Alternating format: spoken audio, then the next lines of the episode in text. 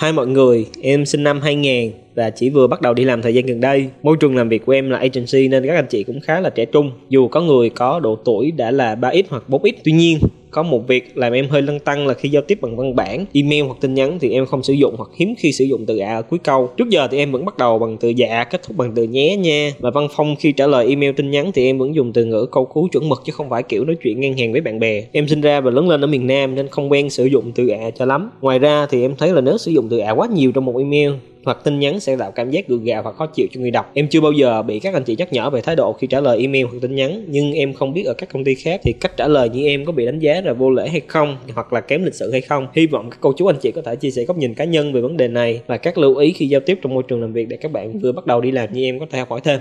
Trong cái nói chuyện á, không phải quan trọng là dùng cái từ ngữ gì mà là cái cách nói của mình nó sẽ rất rất là khác. Em gửi thông tin cho chị, em gửi thông tin cho chị. Hai cái đó hoàn toàn khác. Em em em gửi em gửi cái này cho chị rồi mà. Em gửi cái này cho chị rồi mà. Hai cái này khác nhau. Thì đó là thứ mà nó sẽ tạo nên cái cảm xúc tôn trọng hay không tôn trọng, đúng không? Hỏi ủa cái này em đã làm chưa, sao lần để tới trễ? Dạ thì em có gửi tin nhắn trước cho group rồi mình rồi đó. Có dạ vô cũng vậy. Cái nói chuyện giống như vậy nó sẽ phụ thuộc rất nhiều vào ngữ điệu và ngôn ngữ cơ thể. Nó có sự tôn trọng cái nền tảng phía trong và nó toát ra trên gương mặt của mình. Ngôn ngữ cơ thể là cái không thể nào nói dối. Một cái giọng điệu của mình nó sẽ mang lại cái cảm xúc như thế nào đối với người khác.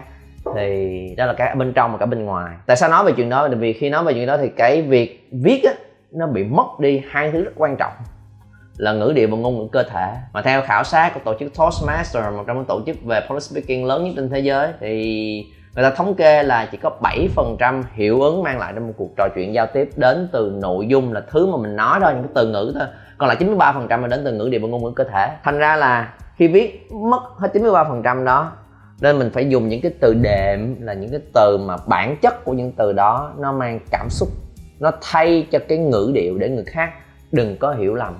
Nhé, ạ, dạ, nó để mấy cái từ đó vâng ạ, nó đều là vần ngang và vần xuống không à. Khuyến khích nên dùng. Yes. Anh cũng có dùng khi anh giao tiếp với là những người anh chị mentor của anh. Đều có dạ thưa đàng hoàng. Dạ em thấy cái này cái này như vậy. Dạ theo em hiểu như vậy như vậy vậy có đúng không? Thật ra chữ ạ à, ok, chữ nhé cũng ok, mà nếu là phân tích kỹ hơn xíu, mà nếu nói chuyện với người lớn hạn chế dùng chữ nhé vì nó đi lên. Và cái giọng điệu đi lên nó là một cái sự nó lên giọng, lên giọng với người khác. Góp ý cho em nhé. Cái từ nhé nó là gì? Lên giọng với người khác, góp ý cho em nha. Nó ngang hoặc nó xuống thì nó sẽ nó nó nó sẽ mang lại cái cảm xúc nó nó trầm lắng hơn, nó nó nó nó nhẹ nhàng hơn. Thì nếu mà có dạ rồi thì không cần nha cũng được. Có dạ và nha cũng được, thì cân nhắc đúng là yếu tố mà mấy bạn nên cân nhắc, là nhiều quá thì thành ra nó bị khách sáo. Nó bị rất là nhún nhường. Và cái người đọc nghe rất là mệt. Dạ em gửi chị đọc cái này giúp em ạ à. Em có đính kèm file ở dưới ạ à. Nếu có gì mà không hài lòng thì anh chị có thể góp ý lại cho em ạ à. Em sẵn sàng ghi nhận những góp ý này mà chỉnh sửa lại ạ à. Lần sau em sẽ gửi lại đúng hơn với mong đợi này khi đã hiểu rõ ạ à. Cảm ơn anh chị đã dành thời gian ra để đọc ạ à. Mày làm gì mà cứ uh, luồn cuối giống như vậy thì nghe nó kỳ với người nói. Và cái thứ hai là với người nhận được nghe nó mệt á. Thành ra là trong nguyên một ý của mình nên dùng một từ thôi. Dạ em đã gửi đến kèm email đầy đủ phía dưới. Trong cái tài liệu đó chị có xem mà có điều băn khoăn thì góp ý vào giúp em. Mà nếu mà có cái câu hỏi gì hoặc điều gì chưa rõ ràng thì chị có thể input vào, em sẽ ghi nhận và gửi lại sau cho chị nha.